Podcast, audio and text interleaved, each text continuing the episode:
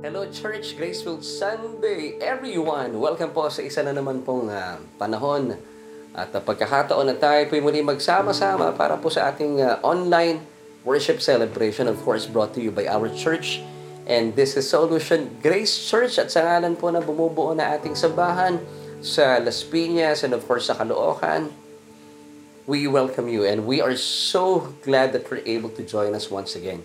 At uh, ako nga po pala ang inyong kasama at makakasama at sasamahan po kayo. And my name is Laverne Ducot at sa ngalan po na aking buong pamilya, nakasama ko rin po sa ating studio dito po sa bahay. Kami po ay nagpupuri sa Diyos dahil minsan pa kayo po ay kasakasama namin sa ating pananambahan sa araw pong ito. And of course, binabati po natin lahat ng ating mga kababayan sa anuman po kayong panig ng daigdig naroon. Good morning, good afternoon, and of course, good evening. Yes, ikaw kaibigan, marahil kayo po ay nasa Estados Unidos, nasa Europa, nasa Hong Kong, nasa Japan, sa Egypt. Yes, meron tayong mga kaibigan na sinasamahan tayo every Sunday. Maraming maraming salamat po for joining us today. At dalayan ko po at tinitiyak ko po sa inyo sa biyaya ng uh, ating Diyos. Mapapagpala kayo sa ating mga pag-uusapan. And of course, not forget, ating mga kababayan po sa buong Pilipinas, Luzon, Visayas, and Mindanao, and of course, mga kaibigan po natin, nakasama natin sa Mega Manila, sa buong Mega Manila, muli po aming pagbati ay uh, isang mapagpala at mabiyayang umaga po sa ating lahat. Dahil tayo po ay sumasa inyo every Sunday at 11. Kaya naman, maraming maraming salamat po dahil kami po ay sinasamahan ninyo at alam kong iba po sa atin ay tapos na magluto, at uh, naka-relax na kayo kasama ng inyong buong pamilya. So batiin niyo po ang inyong buong pamilya kung kayo po ay nakaupo na sa ngayon at uh, hinahanda na ang inyong mga Biblia dahil kailangan po natin ating Biblia para tayo po ay uh, mapagyaman sa ating mga pag-uusapan. Kasi dito po manggagaling ang tuon at tugon sa ating katanungan sa araw pong ito. And binabati rin po natin ikaw marahil first time na dumako po sa ating gawain. Thank you so much.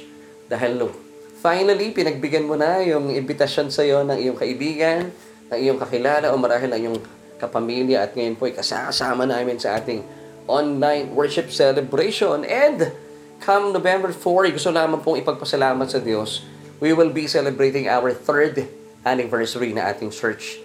Yes, tatlong taon na po ang Solution Grace Church ating main sa Las Piñas. And uh, if you want to celebrate with us, please get in touch with us. Tawagan niyo po kami or i-text niyo po kami through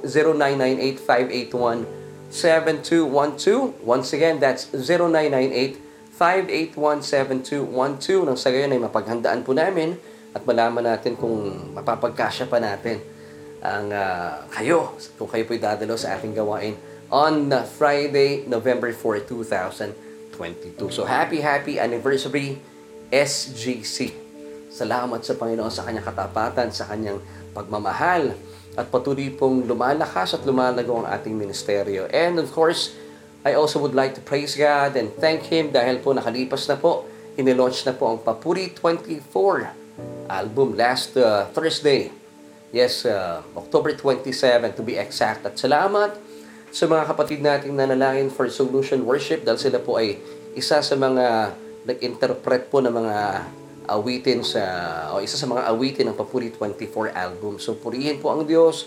Naging matagumpay po ang gawain ito na ginanap sa Word of Hope sa Quezon City at sa ngalan po na bumubuo ng uh, Papuri 24 uh, production. Praise God. Salamat po sa inyong mga buhay at sa lahat po ng mga kapatiran natin, mga churchmates natin from Las Piñas, and of course, Caloocan. Salamat po sa inyong overwhelming love and support. Purihin po ang Diyos sa inyong mga buhay. So talagang nag-uumapaw po ang uh, uh, biyaya sa atin ng Diyos. Kaya naman hindi po magkamayaw ang aming puso. Nagpapasalamat sa Diyos. At uh, gayon din po sa araw po ito, bahagi po na ating pagpapasalamat sa Diyos ay patuloy natin bubusugin ang ating kaluluwa sa nananaga na kapahayagan ng kanyang ibanghelyo. At sa atin pong pagpapatuloy, tayo po muna ay manalangin. Samahan niyo po ako. Aming Diyos at ama makapangyarihan sa lahat, minsan pa maraming salamat po sa isa na namang panahon at pagkakataon ngayon po ay linggo para pagsaluhan po namin ng iyong kamanghamanghang pag-ibig at pagmamahal sa pamamagitan po ng panahon na aming pakikinig at pag-aaral ng iyong mayamang salita. O Diyos, patuloy mong pamanghain ang aming kaluluwa sa aming mapapakinggan at uh, mapag-aaralan at matutunghayan sa araw po ito na kung saan, Panginoon, mula simula, gitna hanggang wakas, isang pangalan lamang po aming itataas. At yan po ang pangalan na aming Panginoong Jesus sa aming tagapagligtas. At Panginoon, patuloy mo buksan ang isipan, ang kaluluwa ng bawat isa, nang sa gayon ay patuloy po namin maunawaan at mailahad ko ng maayos at maipahayag ko ng malinaw ang iyong uh, biyaya na sabiang sa amin po'y nagpapalaya. Purihin ka, O Diyos, ito po ang aming panalangin at pagpupuri sa matamis sa pangalan ng aming Panginoong Jesus. Lahat po tayo magsabi ng Amen and Amen. So once again, welcome po sa ating online worship celebration and uh, this is brought to you by Solution Grace Church and my name is Laverne Duhot at ang ating pong pag-uusapan sa umaga pong ito ay binigyan ko po ng title na Jesus Fulfilled the Covenants. Once again, ito po yung ating message title for today, Jesus Fulfilled the Covenants. At uh, bilang tradisyon na natin sa ating church. And since ang ating pong church ay known as Solution Grace Church, we're looking for solution for our soul. Kasi ito po yung dapat na binubusog sa mayamang kapahayagan ng Diyos ang sa gayon. That we might prove what is that good, acceptable, and perfect will of God. Yan po ang sinasabi ng Romans chapter 12 verse 2. That's as a believer, dapat hindi po tayo nagko-conform sa agos ng mundong ito, but be transformed by the renewing of the mind. At atin pong ginagawa na pag-aaral, ito po ang pamamagitan ng Diyos na baguhin po yung takbo na ating isipan. This is renewing of the mind. Once again, that we may prove what is that good, acceptable, and perfect will of God. At ito po ang naisin natin bilang uh, mga ng palataya tayo po lumago sa pagkakilala sa ating Diyos. At syempre pa, alamin po natin ng malaliman pa kung ano po yung mga kamanghamanghang tinapos na gawa ng ating Panginoong Jesus doon sa krus. Nang sa gayon ay managana po sa atin ang kanyang biyaya at ang kapayapaan. That's uh, 2 Peter chapter 1 verse 2. So ngayon po ay alamin natin ang isang katanungan o alamin po natin mula sa katanungan ito ang kasagutan mula sa mayamang kasulatan. Of course, tinutukoy natin ang salita ng Panginoon. So ito po yung ating katanungan, bakit si Jesus ang pinili at itinalaga ng Diyos para sa isang bagong kasunduan. Ito po yung ating pinag-usapan last Sunday, the new covenant of pure grace. Now, kung kayo po ay hindi namin nakasama last Sunday, I would uh, invite you to please watch yung ating uh, Sunday online worship celebration last Sunday. Nang sa gayon, masundan po natin ating mga pinag-uusapan. Ang uh, mensahe po natin last Sunday ay uh, how does God relate to people?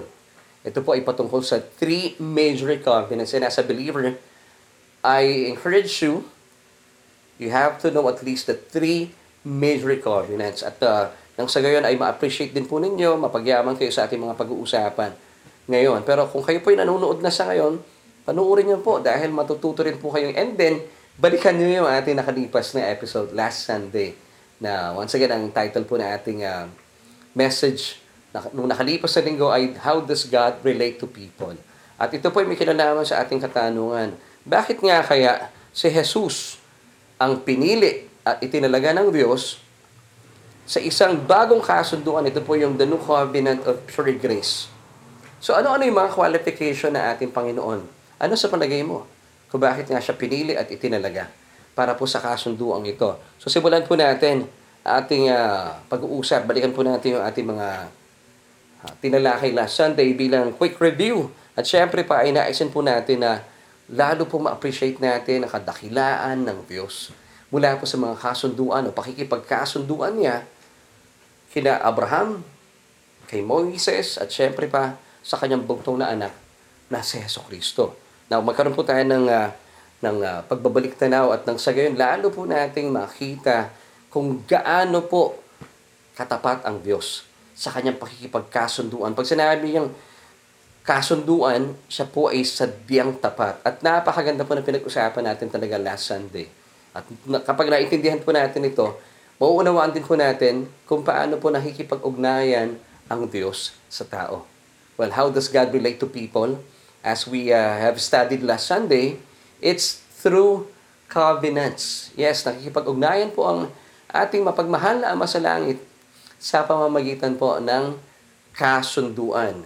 And in this case, pinag-usapan natin yung three major covenants. And once again, bilang mananampalataya, at least, kasi po we, we uh, the Bible tells us that uh, uh, meron pong seven different covenants. Pero po sa pito o walong covenants na yun, at least three major covenants ay naiintindihan po natin as a born-again Christian. So balikan po natin ang ating mga pinag-usapan last Sunday. Ano-ano po ito mga tatlong major covenants na ito na tinalaki natin na sabiang may kinalaman sa ating mga pag-uusapan sa umaga pong ito. Well, the first one is uh, called the Abrahamic Covenant. Come on, church. Say this with me. The Abrahamic Covenant. Pakilagay po sa ating comment section. The Abrahamic Covenant. Now, ano po ibig sabihin ng Abrahamic Covenant? Ito po ay pakikipagkasundo ng Diyos. Nagkaroon po sila ng kasunduan sa pagitan nila ni Abraham. At ano po itong Abrahamic Covenant? It's all about pedigree, birthright. Pag sinabing pedigree, hindi po ito brand ng uh, pagkain ng isang aso. Pag sinabing pedigree, it's all about ancestral line or lineage. Kung ikaw ay isang Hudyo, ibig sabihin, ikaw ay kabilang sa lahi ni Abraham, you are qualified to this covenant. Once again, what is this covenant? The Abrahamic covenant. Ang Abrahamic covenant po, sabi ng Diyos, ikaw ay pag, uh, pagpapalain lamang. Puro pagpapala lamang ang tinatamasa ng uh, nagpapasa ilalim sa ganitong klase ng kasunduan. Of course, this is exclusive to the Jewish people. Kaya nga po, pedigree. It's based on pedigree. Birthright. So kung kayo po ay kabilang sa lineage ng Abraham, ikaw ay uh, qualified to this uh, covenant, which is once again, the Abrahamic covenant. Now, ano po yung sumunod dito?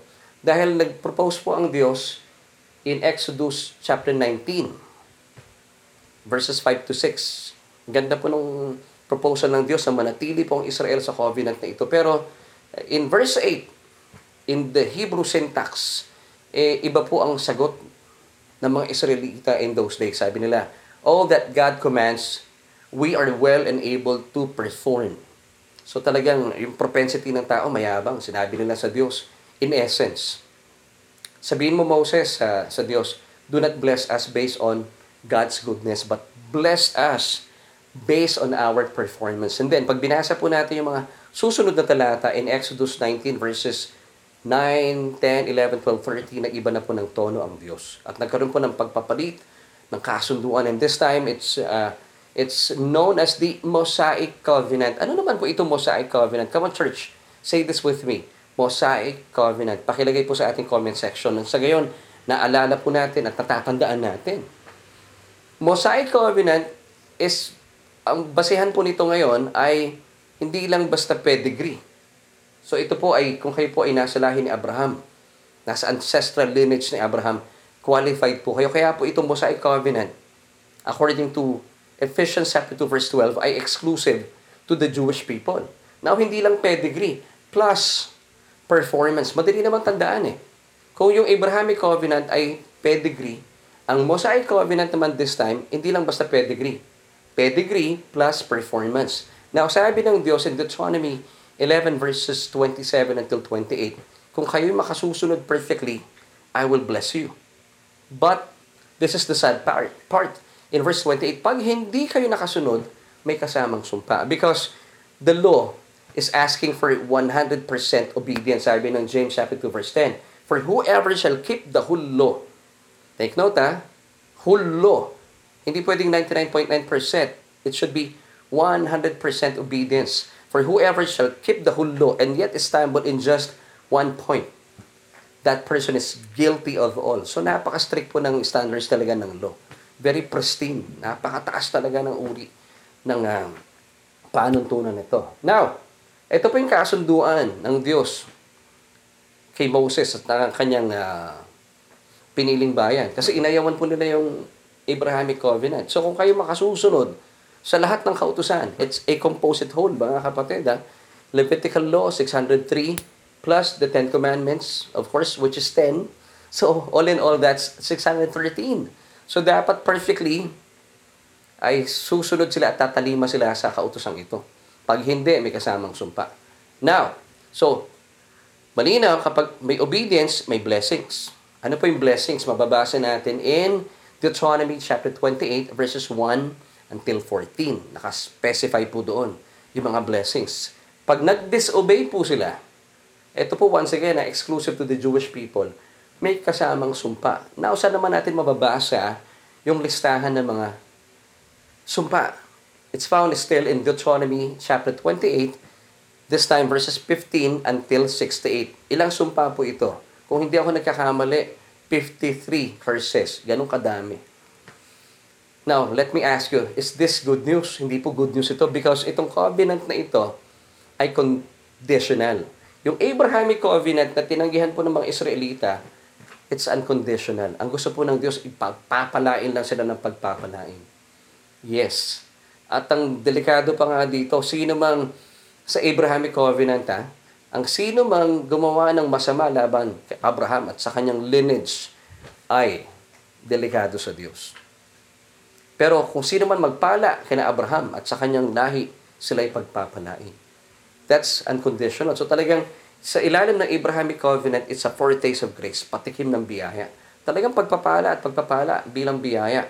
Pero under the Mosaic Covenant, based on pedigree plus performance. Nako, hindi po kagandahan ng balita dito.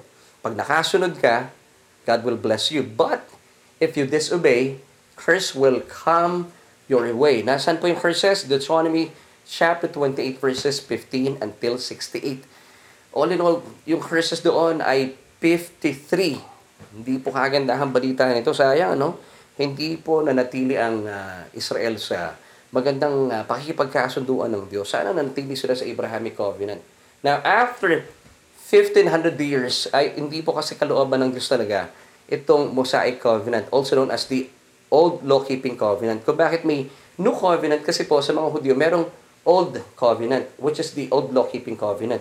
Ito po yung Mosaic Covenant. Now, after 1500 years, sabi ng Diyos, ayoko na nito. And that's why, meron po mabuting balita. In Luke chapter 2, verses 10 to 11, doon na nagsimula ang mabuting balita. Na sa bayan ng David, ipap, ipapanganak ang isang tagapagligtas. Of course, in the person of Jesus Christ. And that's why John 3.16 tells us, For God so loved the world that He gave His only begotten Son, that whoever believes in Him should not perish but have everlasting life. At dahil po, inilag, inilaan ng Diyos ang kanyang bugtong na anak, unti-unti na pong ipinapakilala ng Diyos ang napakasagana bagong kasunduan ng purong biyaya. At ito po ay naitatag. Hindi po sa pagsilang ng Panginoon, kundi po sa kamatayan ng Panginoon. Kinakailangan po niyang mamatay sa krus ng Kalbaryo ng sa gayon magkaroon po ng kapangyarihan itong tinatawag na bagong kasunduan ng purong biyaya. Hebrews chapter 9 verses 15, 16, and 17. Yan po ang uh, mga talatang sumusuporta sa ating pinag-uusapan. Now, ano po itong new covenant na ito? Kung bakit sinabi po na Luke chapter 2 verse 11?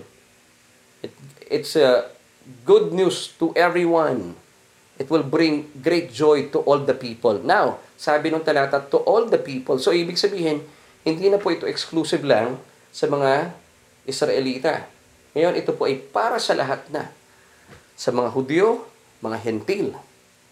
So, pag pinagsama niyo po itong mga Hudyo at Hentil na nanampalataya sa Panginoon Heso Kristo at, kinila, at kinikilala siya bilang Panginoon at tagapagligtas, ang tawag po dito ngayon ay Sambahan ng Diyos or the Church of God.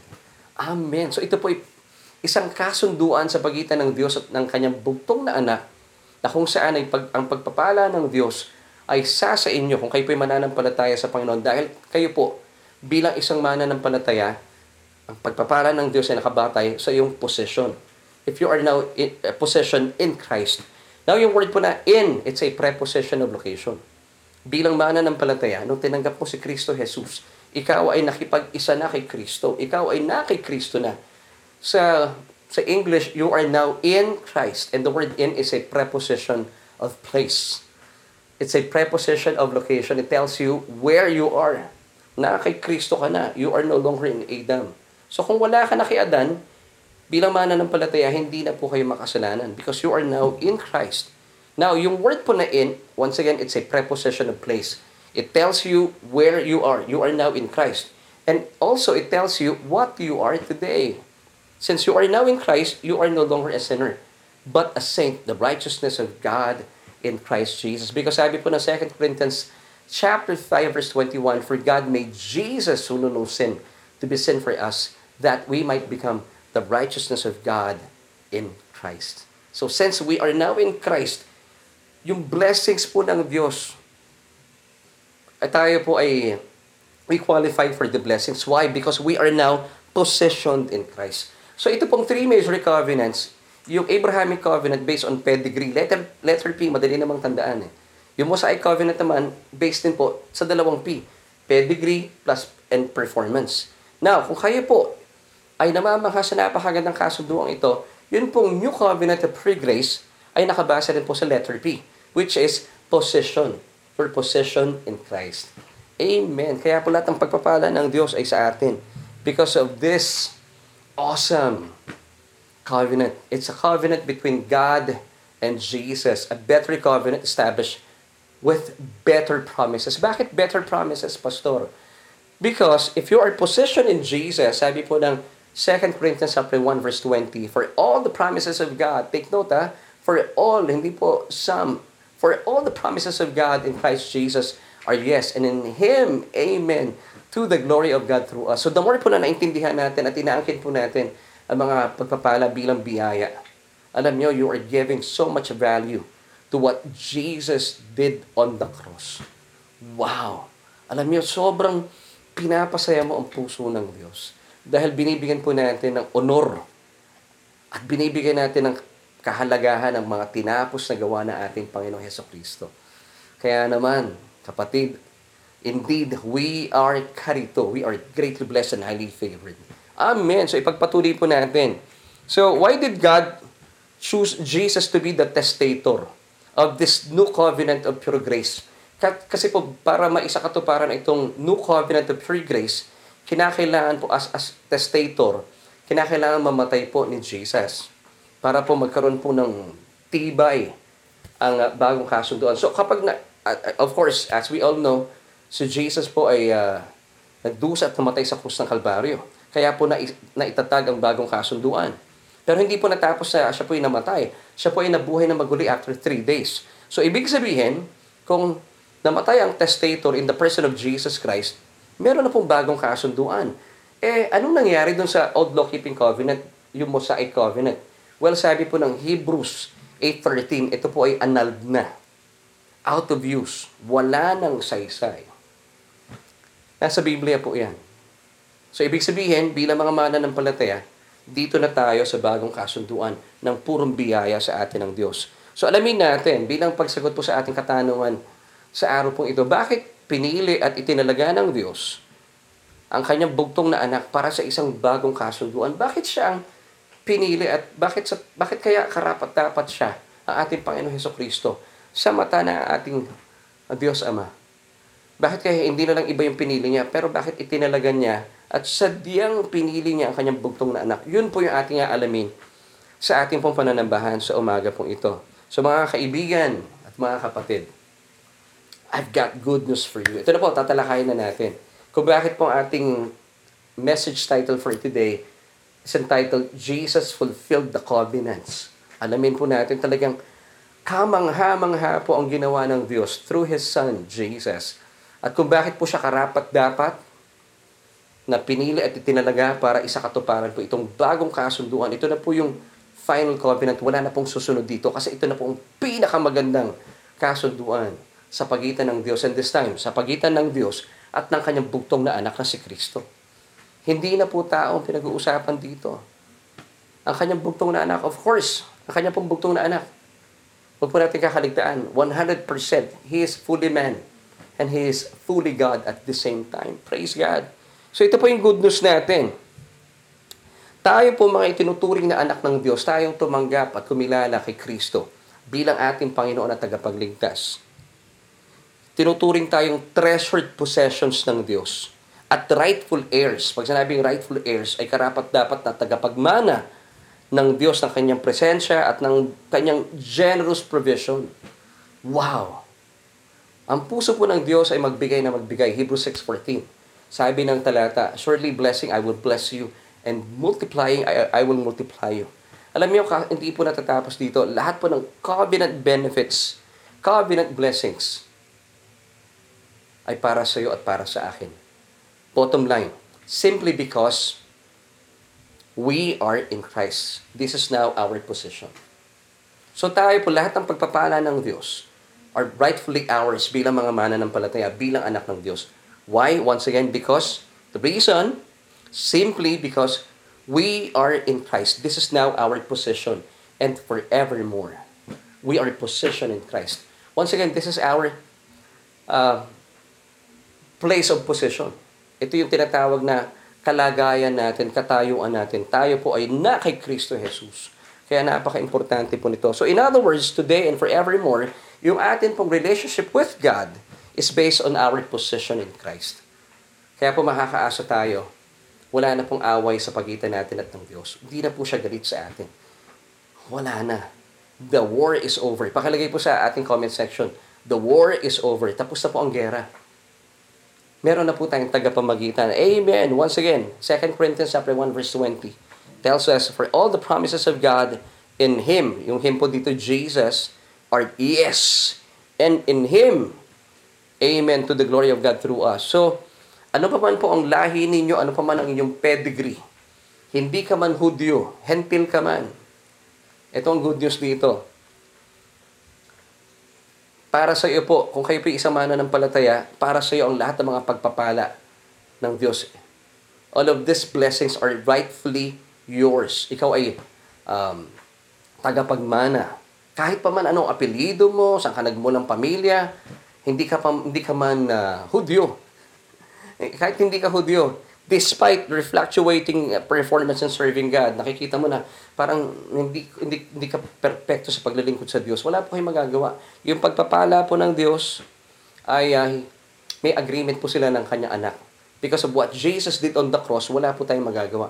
Patuloy po ang pagpapala at biyaya na ibinibigay sa atin ng Diyos. And God has agreed to bless you. And of course, um, yung pong kanyang pakikipagrelasyon sa inyo ay talagang hindi matatawaran. Napakaganda. Purely on the basis of your position in the beloved. Now, who is this beloved, capital B? Jesus Christ Himself. That's good. Tama po kayo dyan. So, yung basihan po ng Diyos kung bakit po tayo highly favored, greatly blessed by God is because we are positioned in Christ. Wow!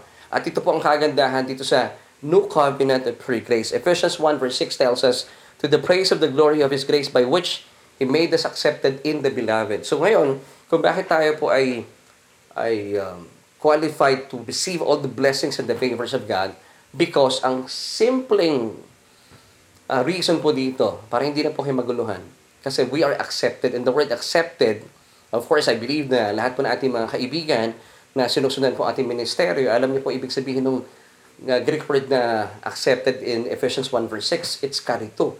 Eh, ano naman ibig sabihin ng karito? It came from the word charis, which is gift. So, yung pagiging accepted natin or highly favored before God, ito po ay regalong inilaan sa atin because we are in the beloved in Jesus. Amen. So, knowing this truth, as a true believer, it will make you fall in love all the more to our Heavenly Father. Di ba? The more na naintindihan po natin ang mga katotohanan ito, hindi po kayo magwawala sa kasalanan. Kasi marami po nagsasabi sa akin, kapag itinuro mo yan, bro, laverne, o pastor, you are giving people license to sin. No, I beg to differ. Hindi po pwede mangyari yun. For example, kayo po isang manggagawa. Ang inyo pong boss ay sobrang bait. Kung kayo po isang tunay na mananampalataya, nasa inyo po, sa inyong espiritu, ang banal na espiritu ng Diyos sa isang mabuting boss, gagawa ka ba ng kabalbalan? Kahit nga sa hindi mabuting boss eh. Hindi ka gagawa ng kabalbalan dahil nasa iyo na ang banal na espiritu ng Diyos. Kayo po bilang isang tunay na mananampalataya, nasa inyo ang espiritu ng Diyos. Sa inyong espiritu. Pagtataksilan mo ba ang asawa mo na napakabuti? Kahit na hindi mabuti yung asawa mo, hindi mo gagawin yun. Why? Because you are a true believer. Ngayon, sa Diyos, the more po natin nauunawaan, napakabuti ng Diyos tayo po ay greatly blessed and highly favored. And God's goodness, as we realized, will lead us to repentance. Kaya hindi po tayo magwawala sa kasalanan. Ngayon, kung sasabihin mong, Pag nalaman ko yan, Laverne, mag, binibigyan mo akong license to sin. Well, I I suppose hindi po kayo tunay na mananampalataya kasi wala pong tunay na mananampalataya na magwawala sa kasalanan. Because grace is greater than your sin. Mas makapangyarihan po ang biyaya. At ang default mode po ng isang mananampalataya, believing that we are God's workmanship, created in Christ Jesus, ano pong default mode natin? Doing good works. Yun po yung default mode natin. Tayo po bilang isang ligtas sa mananampalataya at lalo pong naintindihan ang mayamang biyaya ng Diyos. Kusa pong lumalabas sa inyong uh, pagkilos ang sadyang mabubuting bagay. Vertically speaking sa inyong Diyos. Hindi ka gagawa ng mga bagay na magbibigay po ng, ng sakit ng loob ng Diyos. And horizontally speaking, nagiging pagpapala din po kayo sa mga tao sa paligid nyo. Kaya nga po close yun. Amen. So, as God's workmanship, bilang isang obra maestra ng Diyos, kagaya mo, a true believer, born again Christian, tinanggap po si Kristo bilang iyong Panginoon at tagapagligtas, the more na alam po natin, wow, talaga palang napakabuti ng Diyos. At ako'y tinitignan ng Diyos kay Kristo Jesus, kaya naman, I am greatly blessed and highly favored. Now, the more po na naintindihan po natin ito, once again, all the more na nabubuksan po ang ating ang ating isipan, ating kaluluwa sa katotohanan ito, you will fall in love all the more with God, our Heavenly Father. Amen and amen. So ito po sinasabi ng Romans chapter 2 verse 4. Or do you despise the riches of His goodness, forbearance, and long-suffering, not knowing that the goodness of God leads you to repentance? Now, sa pagpapatuloy, ituloy po natin ito, sagutin natin yung question, bakit si Jesus ang pinili at itinalaga ng Diyos para sa katuparan po o para sa isang bagong kasunduan? Pinag-uusapan natin It's the new covenant of pure grace. Walang halo, purong biyaya po ito. Dahil una po sa lahat, isa-isayin po natin, bakit siya karapat-dapat? Bakit siya pinili ng Diyos? Bakit siya itinalaga? Dahil una po sa lahat, siya po ay karapat-dapat. Our Lord Jesus Christ has the perfect pedigree. Kung babalikan po natin ang, ang Abrahamic Covenant, aba, ang atin pong Panginoong Heso Kristo, kung bakit po siya ay qualified to be the testator of the new covenant of pure grace because, ito po ang simpleng sagot, our Lord Jesus Christ has the perfect pedigree. He has the perfect credentials in regards to His history as the only begotten Son of God and His family line, Jewish by birth. Eh kung pag-uusapan lang ang pedigree, talagang qualified na qualified ang Panginoon. Kung ito po yung hinihingi ng uh, Abrahamic Covenant, isipin nyo, siya po ay buktong na anak ng Diyos. Diyos na nagkatawang tao. Now, pag-usapan natin yung lineage. Siya po ay Jewish by birth. So, qualified po siya. At pinulfill po niya yung Abrahamic covenant. And since tayo po, we are now possession in Christ, His perfect pedigree becomes yours and mine. So, His perfect pedigree become ours. Wow. Eh, sandali lang, sandali lang, Pastor. Hindi naman ako Hudyo eh. Paano mo sasabihin na lahat ng pagpapala ni Abraham ay mapupunta sa akin? Well, this is the truth, mga kapatid. Hindi man po kayo Hudyo by blood. Pero since you are possession now in Christ, lahat po ng pagpapala na kabilang kay Abraham at sa kanyang kalahi. This is good news. Kayo po ay kasama sa mga pagpapalang ito. Wow! Because Jesus fulfilled even the Abrahamic covenant, having the perfect pedigree. Once again, bakit perfect yung pedigree niya? Bakit perfect yung credential ng Panginoon? Because, of course, siya po'y anak ng Diyos. Aba, wala nang papantay doon. And, of course, sa lineage po ni Abraham, Jewish siya by birth. Wow! Kaya lahat ng pagpapala ng Diyos, and since we are possession in Christ, lahat ng pagpapala ng Diyos na inilaan po sa Abrahamic covenant becomes ours. Amen. Galatians chapter 3 verse 29 tells us, And if you are Christ, kayo po ba nakipag-isa kay Kristo? Amen. Pakilagay po sa ating comment section. This is good news. Then, you are Abraham's seed and heirs according to the promise. So kung tayo po ay nakipag-isa kay Kristo, then, tayo po ay binhi ni Abraham. We are Abraham's seed and heirs tagapagmana according to promise. May promise po dito eh sa Abrahamic Covenant, lahat na magpapala sa inyo, pagpapalain ng Diyos. Kung sino man ang gagawa ng kabuktutan laban sa iyo, delikado siya sa Diyos. Kaya po bilang isang mananampalataya, napaka-dangerous po natin. Kaya po sabi ni Jesus, kapag may nangaaway po sa inyo, pray for your enemies. Kasi pag hindi niyo po sila pinag-pray, lahat ng mga sumpa, masasamang bagay na ginagawa ng kalaban mo sa iyo, binabash ka niya, babalik po ito sa kanila. Pero since we are gracious, we are possession in Christ, hindi po natin gustong mapahamak even po yung mga umaaway sa atin. Kaya po sabi ni Jesus, pray for your enemies. Hindi ba napakadakila po ng uh, ng uh, ginawa ni Kristo sa krus ng Kalbaryo? Now, hindi pa po natatapos dito. Bakit tayo naging seeds of Abraham? Because all the promise that belongs to Abraham becomes uh, also belongs to us. Kasi tayo po ay seeds of Abraham. Tayo po ay nakipag-isa kay Kristo. And we became co-heirs of Christ and He gives you the full rights as sons of God. Wow! May karapatan na po tayo. Tayo po tinalagang anak ng Diyos. John chapter 1 verses 12 to 13. But as many as received Him, Jesus po yung him dito, to them, God gave them the right to become children of God. To those who believe in His name, who were born not of blood, nor of the will of the flesh, nor of the will of man, but of God. Wow! So may karapatan na po tayo at itinuturing na tayo ng Diyos bilang kanyang mga anak. Tayo mga anak ng Diyos. Na isa pa pong bagay na dapat po nating malaman kung bakit ipinili po ng Diyos ang kanyang bugtong na anak.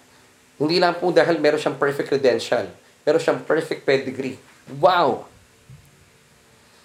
Now, isa pang maganda rito, because Jesus has also the perfect performance. So ito po yung hinihingi ng Mosaic Covenant, pedigree plus performance. Nung nagmi-ministeryo po ating Panginoon Heso Kristo dito, bakit siya po ay qualified? to be the testator of the new covenant of pure grace. Because as the spotless and faultless Lamb of God, when He was ministering here on earth, Jesus once again has the perfect performance. Although tempted in every way, as we are, alam niyo po ating Panginoong Heso Kristo, kung bakit siya holy? Because Jesus did no sin, in Him is no sin, and He knew no sin. Isa-isahin po natin ito. Kaya po 'di ba sinasabi natin he is thrice holy because he did no sin. Sabi po ng 1 Peter chapter 2 verse 22, who committed no sin nor was deceit found in his mouth. Wow. Wala po siyang ginawang kasalanan. He did no sin. Hindi po natatapos dito. In him is no sin. Wala po siyang bahid ng kasalanan. 1 John chapter 3 verse 5. And you know that he was manifested to take away our sins and in him there is no sin. Ikatlo, kaya po siya thrice holy. San mo man siya tignan, He is holy, holy, holy because He knew no sin. According to 2 Corinthians chapter 5, verse 21. For God made Jesus who knew no sin to be sin for us, that we might become the righteousness of God in Him. So kung bakit po siya talagang perfect po to fulfill the Mosaic Covenant, pedigree, anak ng Diyos, Jewish by birth plus He perfectly perfected the law. He perfectly satisfied God by fulfilling the law. At kapag, di ba, kapag na-fulfill ang law, may kapalit na blessings. Eh kaya po tayo, kaya yung blessings ng Diyos po tayo talagang perfectly, it belongs to us because Jesus on the cross satisfied God. He perfectly obeyed the law. Wow, 100%. Amen and amen. Now, kasi po, nakakatuwa dito ang Panginoong Jesus. Di ba sabi niya in Matthew 5.17, take note of this verse. Do not think that I came to destroy the law or the prophets. I did not come to destroy the law, but to fulfill. So Jesus, when He was ministering here on earth, He, he, he perfectly obeyed the law. Kaya po walang maipipinta sa Kanya ang mga ang mga pariseo, mga eskriba na talaga namang kinokontra siya. So, Nung siya po ay nagmiminister sa lupa, Christ Jesus the man perfectly performed obedience to the law. Kaya po sabi niya once again in Matthew 5.17, I did not come to uh, to destroy the law, but to fulfill the law. And, kaya nga niya sinabing, it is finished. Kasi po, na isa katuparan niya po ito. Now, the good news is, our Lord Jesus Christ perfectly performed and satisfied lahat po ng requirements ng kautusan. Kasi pag hindi niya po ito na perfect, meron pong balik ito sa atin since we are possession in Christ, may sumpa po ito. But the good news is, He perfectly performed everything on the cross. Lahat po ng kautusan. He satisfied God. And that's why, since we are positioned in Christ, may blessing. Di ba sabi ng Deuteronomy 11 verse 27? Kapag kayo nakasunod, may pagpapala. Kaya pala, ang pagpapala po, we are qualified for God's blessings. Now, hindi po natatapos dito. Alam niyo po ba, maging po yung sumpa ay inako po na ating Panginoon sa krus ng Kalbaryo. Alam niyo po, ang Biblia po, hinihingi lamang po ang dugo para sa kapatawaran ng ating kasalanan. Sabi po ng Biblia, uh, kung walang dugo, walang kapatawaran ng kasalanan. But of course, nagkaroon po ng, nabubo po ang dugo ng ating Panginoon sa krus ng Kalbaryo. Pero ang question, bakit kinailangan pa siyang isampay sa krus? Bakit kinakailangan pa siyang ipako sa krus? Pag sinabi natin nakasampay, ibig sabihin nakahang siya. Hindi siya tinatanggap ng langit dahil po inangkin niya lahat ng kasalanan, ng sumpa, ng kautusan. Hindi rin po siya nakatapak sa lupa because hindi rin siya tinatanggap ng lupa. Kaya po siya naka-float, nakahang. Bakit? Kinakailangan pong isum, eh, ang taong sinumpa, kailangan po siya ipako sa krus. At dahil po siya ipinako sa krus, ibig sabihin, hindi lamang po niya na-fulfill lahat ng, ng kautusan. Maging yung atin pong hindi pagsunod sa kautusan, ay inangkin po niya, naging sumpa siya sa kautusan para hindi na po dumating pa sa inyo ang anumang sumpa ng kautusan. Kasi po, sinasabi ng Deuteronomy 11 verse 28, may kasamang sumpa kung hindi ka makasusunod sa kautusan because the law This is no good news. For whoever shall keep the whole law and yet stumble in just one point, he is guilty of all. Pero hindi po gusto ito ng Diyos. And that's why God placed Jesus on the cross para angkinin po niya ang lahat ng sumpa ng ating hindi pagsunod sa kautusan para hindi na po natin maranasan ang mga sumpang ito, ang puot at galit ng Diyos. Ang judgment ng Diyos ay hindi na po pupunta sa iyo bilang isang mananampalataya.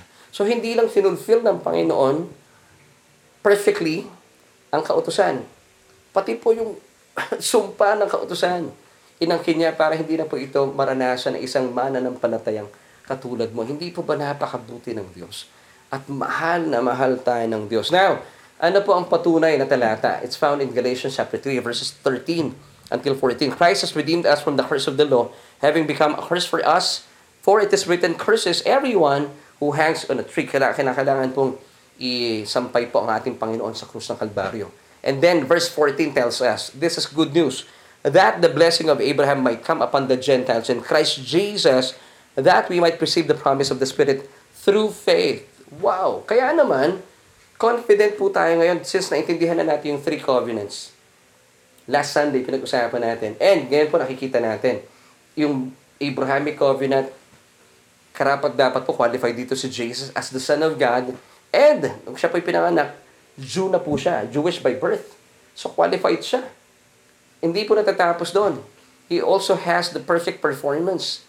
Lahat po na hinihingi na kautusan, pinulfill po niya. At lahat po ng kabayaran sa sumpa, inangkin niya doon sa krus ng Kalbaryo. And that's why today, ay wala na pong nakalaan na anumang sumpa, puot at galit o paghato lang Diyos sa isang kagaya mo at kagaya ko na naglagak ng pananampalataya kay Kristo at sa kanyang mga tinapos na gawa sa krus ng Kalbaryo.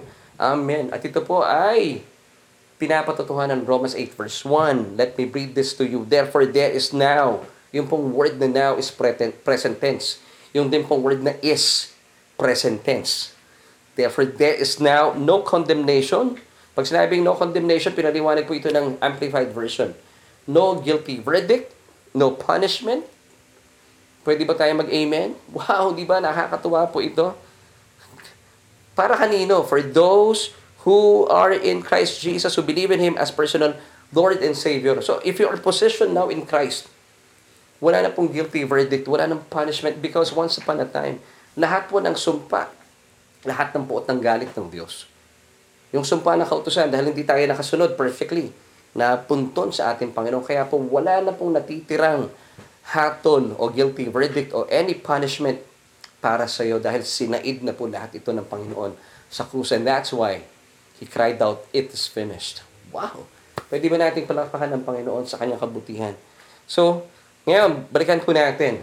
Ang ating Panginoon, bakit siya itinalaga at pinili ng Diyos? Because He has the perfect credentials to fulfill the Abrahamic covenant. He has the perfect pedigree. As the Son of God, and of course, nung isinilang siya, siya po ay Hudyo na. So perfectly, He has the perfect credentials. At hindi po natatapos doon. Na, nasa katuparan niya ang Abrahamic Covenant, na isa katuparan din po niya ang Mosaic Covenant. Ano po hinihingi once again ng Mosaic Covenant? Pedigree plus performance. At lahat po ng iyon ay naisa katuparan niya. Praise God. Kaya po, itong maganda. Because of Jesus' perfect performance on the cross, lahat ng mga mabubuti at mga magagandang pangako ng Diyos sa lumang kasunduan, minus the curses, those blessings, those promises belongs to you. Amen. Sabihin nga po natin, lahat ng biyaya, lahat ng pagpapala belongs to me as a child of God because I am possession in Christ. Amen. So once again, basahin natin yung ating verse, yung ating key verse for today, 2 Corinthians chapter 1 verse 20. Kaya pala naisulat yung talatang ito. For all the promises of God in Him are yes, and in Him amen. To the glory of God through us. So the more po natin inaangkin ang mga, mga pagpapalang inilaan sa atin ng Diyos, we are giving so much value to what Jesus did on the cross. Wow! Hindi lang po mga hindi lang po mga pedigree based blessings or promises ni Abraham ang nakalaan sa atin. Kasama po dito yung mga performance based uh, promises ng Diyos through Moses ang nakalaan sa atin. So hindi lang natatapos dito, nakalaan din po sa atin bilang mga mananampalataya ang lahat po ng mga new covenant promises and benefits. Why? Because we are in pos- possession in Christ today. We are now in Christ. Dahil po sa kamatayan ng ating Panginoon Heso Kristo, kung saan po doon po na itatag yung tinatawag na New Covenant of Pure Grace bilang mga ganap na pinatawad ng Diyos. Kasi inangkin po natin ang kanyang mayamang na biyaya. Inangkin din po natin bilang kaloob ang kanyang katwiran, ang katwiran ng ating Panginoong Jesus, nang tayo po ay uh, nanampalataya sa kanyang mga tinapos na gawa sa krus ng Kalbaryo. Kaya po lahat ng mga pangako po ng Diyos sa atin ay angkinin po natin. Plus, ito pa yung pangako niya sa atin lahat ng ating mga pagsalansang at kasalanan, hindi na po niya ito aalalahanin pa. Bakit? Because this is good news.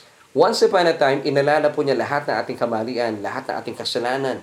Ibinunto niya sa katawan ng ating Panginoong Heso Kristo. And Jesus perfectly performed on the cross. Kaya pala sabi ng Hebrews 8 verse 12, pakatandaan po natin ito talagang hindi na po pwedeng magalit sa atin ng Diyos. Amen. Basahin po natin. For I will be merciful to their, saan po yung their dito? Mga mano ng palataya. To their unrighteousness and their sins and their lawless deeds. Anong sabi ng Diyos? And this is good news. I will remember no more. Oh, praise God. Palakpakan po natin ang Panginoon. Amen. So, today and forevermore, kung bakit hindi po pwedeng magalit sa atin ng Diyos bilang kanyang mga anak. Because every time God looks at you today, He sees you in Christ. Wala po kayo magagawa. Bakit ka nakikita kay Kristo? Because we are now positioned in Christ. For example, uh, ito pong cellphone ay uh, tayo. Kung ilalagay ko po ito sa loob nito, ito po si Kristo. Sino po ang makikita ngayon? Hindi na tayo. Si Kristo Jesus na. And that is our position today and forevermore. And that's why we are so blessed. Kasi po nakikita tayo ng Diyos even until the day of judgment, bakit hindi tayo natatakot? Because as Jesus is, so are we in this world. God will judge us based on the merits of Jesus Christ. First uh, John chapter 4 verse 17 tells us, Love has been perfected among us in this, that we may have boldness in the day of judgment. Why? Because as Jesus is, present tense, nasan po si Jesus today? At the right hand of God. So are we in the next world? No, in this world. Amen. Bakit po? And even until the day of judgment, hindi tayo natatakot. We have this boldness or confidence before God because God will judge you, believer. As a child of God, God will judge you on the merits of Jesus Christ. Anong merits sa ginawa niya? Siya po, he has the perfect pedigree. He fulfilled Abrahamic covenant. Qualified po siya dito. And he fulfilled the, the, the Mosaic covenant. He has the perfect pedigree plus He performed perfectly at the cross. Kaya po today, since we are now in Christ, talaga naman, we have this boldness or confidence before God because as Jesus is today at the right hand of God, so are we in this world. Kaya hindi tayo natatakot pag pinag-uusapan ng araw ng paghuhukom. Kasi pag, ang, ang paghuhukom po sa atin, it's a day of giving rewards. Wow! May biyaya ka na, may gantimpala ka pa. Once again, why? Because God sees us in Christ today and forevermore. As Jesus is, so are we in this world. Now, bilang pagtatapos, balikan po natin ating question kanina pa. Bakit kaya si Jesus ang pinili at tinalaga ng Diyos para sa isang bagong kasunduan? Bakit siya ang inilagay? Now, ang atin pong solution, para maintindihan po natin, let's apply it sa ating mga buhay. Pag in-apply po natin, ibig sabihin, naintindihan natin at pinapaniwalaan natin. Now, ang atin pong solution as we end, kung bakit siyang pinili para po sa isang bagong kasunduan. At ito pong bagong kasunduan ito, according to Hebrews 8 verse 6, He is now the mediator of this wonderful covenant established on better promises. Why? Because Jesus, once again, has the perfect pedigree. He has the perfect credentials in history as the only begotten Son of God. And his family line, Jewish by birth. So talagang perfect po siya for Abrahamic covenant. He fulfilled that covenant. Now, paglipat naman sa Mosaic covenant, pedigree, pasok na siya, eh, qualified na siya. Plus, he performed perfectly when he was ministering here on earth. Plus, the fact na nung siya po nasa krus ng Kalbaryo, hindi lamang po niya isinakatuparan ang kautusan, pinagbayaran din po niya ang lahat ng sumpa ng kautusan para hindi na po ito maranasan ng sino mang mananampalataya sa Kanya. Kagaya mo at kagaya ko. Kaya po wala na pong sumpa, wala nang paghatol, hindi na po natin mararanasan ang poot at galit ng Diyos. Kaya sabi ng Romans 8 verse 1, There is therefore now no condemnation. Pag sinabing condemnation, no condemnation, no guilty verdict, no punishment, according to Amplified Version. Me, no. For those who are in Christ Jesus. So tayo, yung confidence natin, bakit hindi na natin mararanasan po itong guilty verdict, punishment, because we are positioned in Christ. God, Jesus has the perfect pedigree. He has also the perfect performance. And that's why, since we are in pos- uh, position in Him, lahat po ng mga mga benepisyong ito are, are rightfully ours as as children of God. Wow! Hindi po ba napakabuti ng Diyos? Amen! And Jesus satisfied His Father when He died on the cross as payment for our sins, according to Hebrews chapter 10, verses 9 to 10. Now, three verses na lang po, then we'll end. Then he said, Behold, I have come to do your will, O God. He takes away the first, that he may establish the second.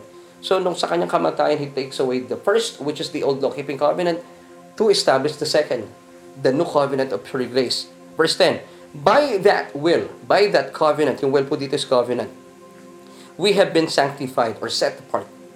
Iniwalay na po tayo ng Diyos through the offering of the body of Jesus Christ once for all.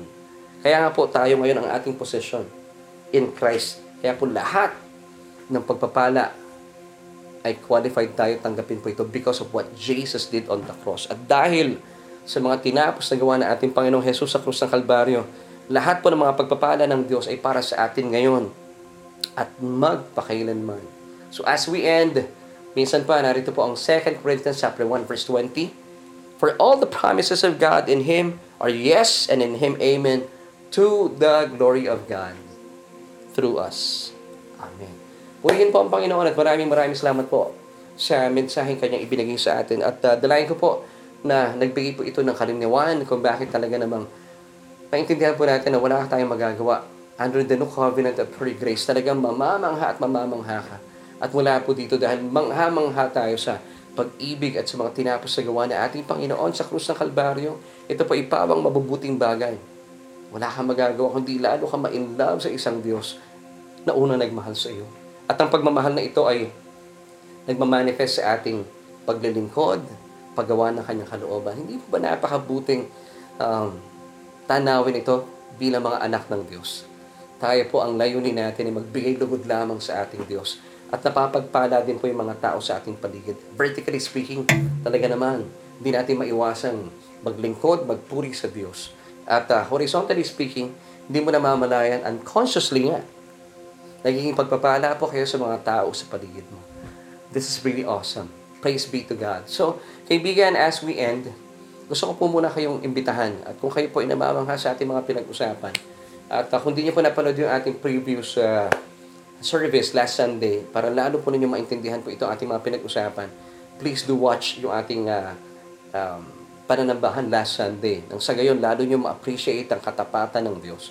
But for now, I would like to invite you, and God is inviting you, please, um, sumang-ayon po tayo. Kung gusto niyo po maranasan ang buhay na ganap at kasaya-saya, sabi po ng Romans 10 verse 9 that if we confess with our mouth the Lord Jesus Christ and believe in our hearts that He was raised from the dead, you shall be saved. So all you have to do, just pray this prayer with me. Ibig sabihin, ito po ay pagkilala na hindi natin kaya iligtas sa ating mga sarili. So pwede po ba yon? Buksan po natin ating mga labi, kalin sabi ng ating puso, tanggapin po natin ang Panginoon. Ang bugtong na anak ng Diyos, si Jesus, bilang iyong Panginoon ng tagapagligtas. Pwede po ba yon? Sige po, gawin natin. Sabihin niyo po ito. Sundin niyo po yung ating panalangin. O Diyos, kinikilala ko po ang aking sarili na walang kakayahan, hiwalay kay Kristo Jesus. Jesus, simula po sa araw na ito, tinatanggap kita bilang aking Panginoon at tagapagligtas. Dahil naniniwala po ako sa iyong kamatayan ay pinawi mo ng lahat ng aking mga kasalanan. Salamat sa iyo, O Diyos, sa napakagandang mensahe ng iyong kaligtasan. Inaangking ko po ang iyong kaloob na katwiran at salamat din po ng aking pangalan ay nakasulat na sa aklat ng buhay. Amen at amen. Kung isa po kayo sa mga sumunod sa panalangin ito, manampalataya po kayo. Kayo po ay ligtas na. At patuloy po tayo magsama-sama every Sunday sa ating uh, online worship celebration or kung meron po kayo pagkakataon, eh, samahan kami sa ating on-site worship celebration. Just uh, um, give us a call. Punta po kayo sa ating uh, website. Please uh, visit our website, sgcph.org. At uh, ipagbigay alam po sa amin, ibibigay namin din sa inyo lahat ng detalye kung paano po kayo makakarating sa ating simbahan. And this time, gusto ko pong ipadalangin ikaw, kapatid.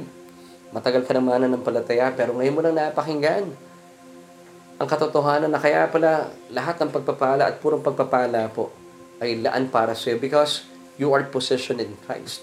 Wala po tayong magagawa. Ito po ang kasunduan ng Diyos at ng kanyang bugtong na anak.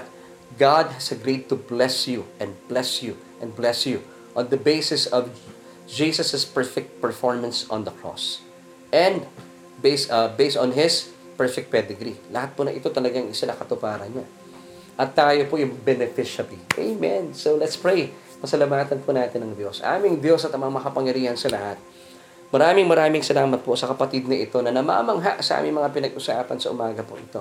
Dalayan ko, O Diyos, na gamitin niyo po kami na sa ibang mga kapatiran din, ipaliwanag ang mga katotohanan ito.